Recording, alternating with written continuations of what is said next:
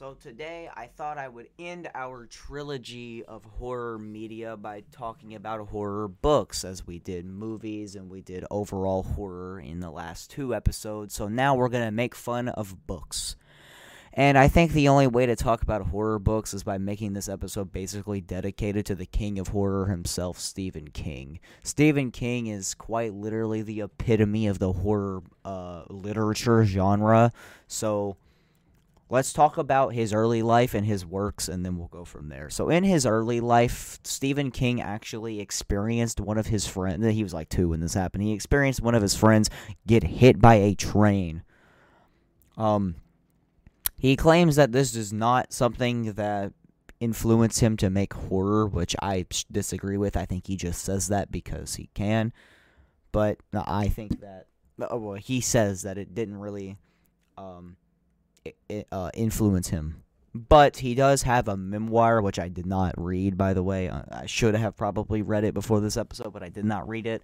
I'll leave a link to like a to some kind of way you can read it in the description if you would like to read why he started horror, because I believe that it's in there. Um, Stephen King wrote a lot of the bigger, more popular horror books, as you can assume why I would pick him and call him the king of horror. Uh, so I'm just gonna talk about his works now.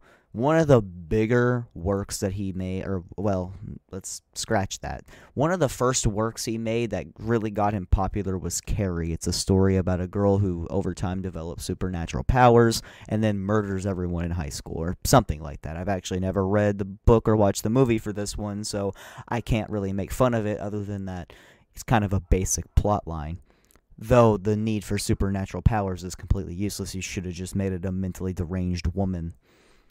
Anyways, next up is uh, Pet Sematary. I'm not going in order, by the way. I'm just listing off uh, books.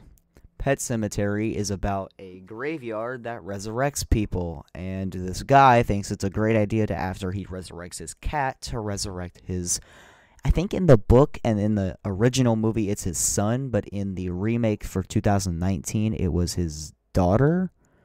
Don't know if that's true though, but it was definitely his daughter in the 2019 remake. And right off the bat, I can tell you that that plot line is very cool, very different than others. So I will say Pet Sematary is probably my favorite in terms of the actual plot of the cemetery that resurrects people. That's really cool. But the amount of impossibility impossibility that that holds is so large. It, that it just won't happen. Unfortunately, well, very fortunately, sorry. We will never find a grave that resurrects people. But the only thing bad about this novel, to be honest, is how boring the characters are. It's just some normal family that their neighbors know about the cemetery. It's there's no like nothing crazy. Which, granted, I don't want supernatural powers in my horror story because then it gets a little too far fetched. That's why I like crime as well, in terms of television and books. I like true crime a little bit more than horror, but horror is still amazing. Don't get me wrong. But my point still stands. I would rather have something more down to earth than supernatural.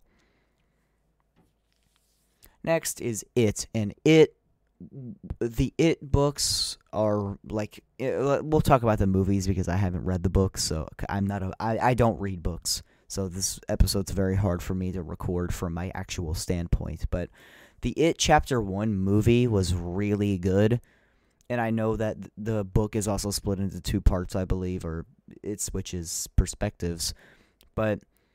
The first part of it, where they're kids, the main characters are kids, and they they um they fight the clown. That's a really good part. It chapter 1 the movie is a really good movie that's down to earth. It really feels like it's just some clown, some crazy guy in a clown costume trying to torment these children when unfortunately in it chapter 2 it gets revealed that this clown is actually from space and he is not just a guy with a clown, he's actually a parasite or some kind of alien life form that shapeshifted into a clown.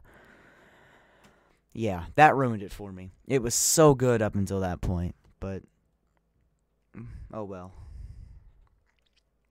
Uh, another one, and this is the goofiest one in my opinion, the one that I am so ready to just comment on, is Cujo. Oh no. Cujo, I, originally I thought it was about a possessed dog that kills people, but then I looked into it more and I learned that it's about a dog with rabies that kills people. Granted, it's down to earth. It's definitely not supernatural, but I would have rather have had a possessed dog than a dog with rabies because that that ruined it for me. That made it so goofy when I read that.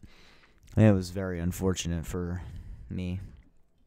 But hey, it, it is what it is.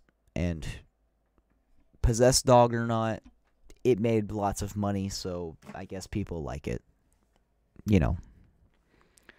Next is The Shining and Doctor Sleep. The Shining is about a haunted hotel.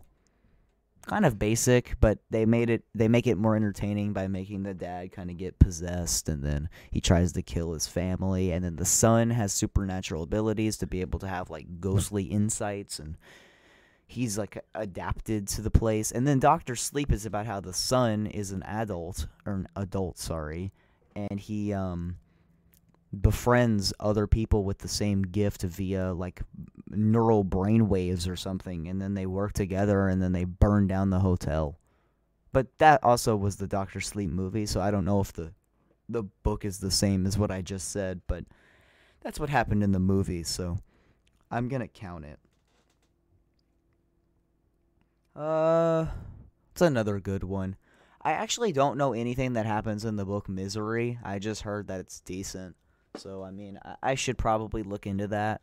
If you we would, if you all would like a small follow up where I just talk about Misery, not not the idea, the book, I would do that. But that's kind of pointless. So there's really no need for that.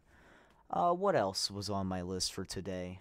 I was gonna tick a bunch of boxes, and I'm trying to think of what I'm missing. Um. Hmm. Hmm. Well, I don't really have much else to say. I thought I had more, and I feel like I blazed through this episode. So I'm going to do a wrap up of the trilogy in this episode. Let's do that. So, throughout the last three episodes, in the paranormal activity episode, in the last episode, which was uh, horror media and its uh, inaccuracies, and then this episode where we talked about Stephen King for the past seven minutes and 50 seconds. Uh, uh, the main takeaway from these three episodes that I'm trying to get to is basically that horror media, as good as it is, is very implausible, im or implausible, implausible, and honestly, this podcast originally was supposed to be true crime, but then the stories that I wanted to cover all got solved right as I was making the first episode, which was the introduction episode. And I was kind of disappointed, so I wanted to convert this into horror, but then I was like, true crime is cooler. So we're doing a bit of both. And I think I'm going to do true crime next week, or not next week, the week after. I'm going to do a true crime episode because, yeah.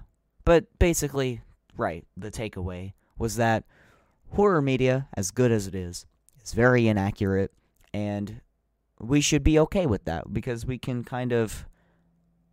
Uh, now that we know that it's inaccurate, of course, there's no reason to be scared of it if you were ever scared of a horror movie, which uh, I'm hoping that people who watch this aren't because this is targeted at older people, but it, it doesn't matter.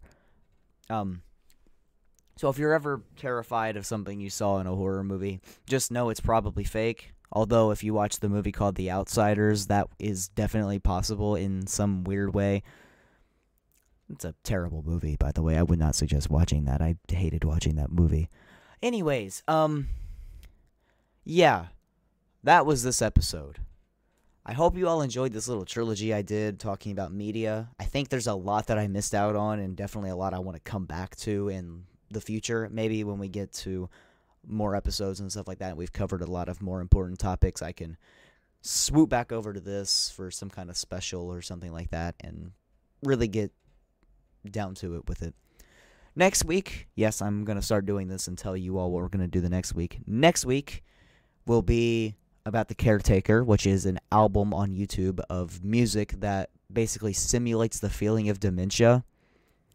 I don't know how long that episode is going to be. It could be very short because I don't want to listen to much of it, but I'm going to do my best with it.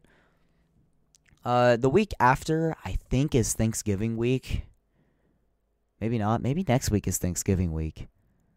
Thanksgiving is at some point, either next week or the week after. If it's next week, the caretaker episode is getting moved to the week after. If it's not next week and it's the week after, then that week is going to be the Thanksgiving special, which I'm still not going to spoil. And then the week after that, I don't know yet. We will need to see what the future holds. So, yeah, uh, I thought this episode was going to go up on Thursday, but here we are on a Wednesday. So, yeah, I hope you all enjoyed. And I will see you all in the next one.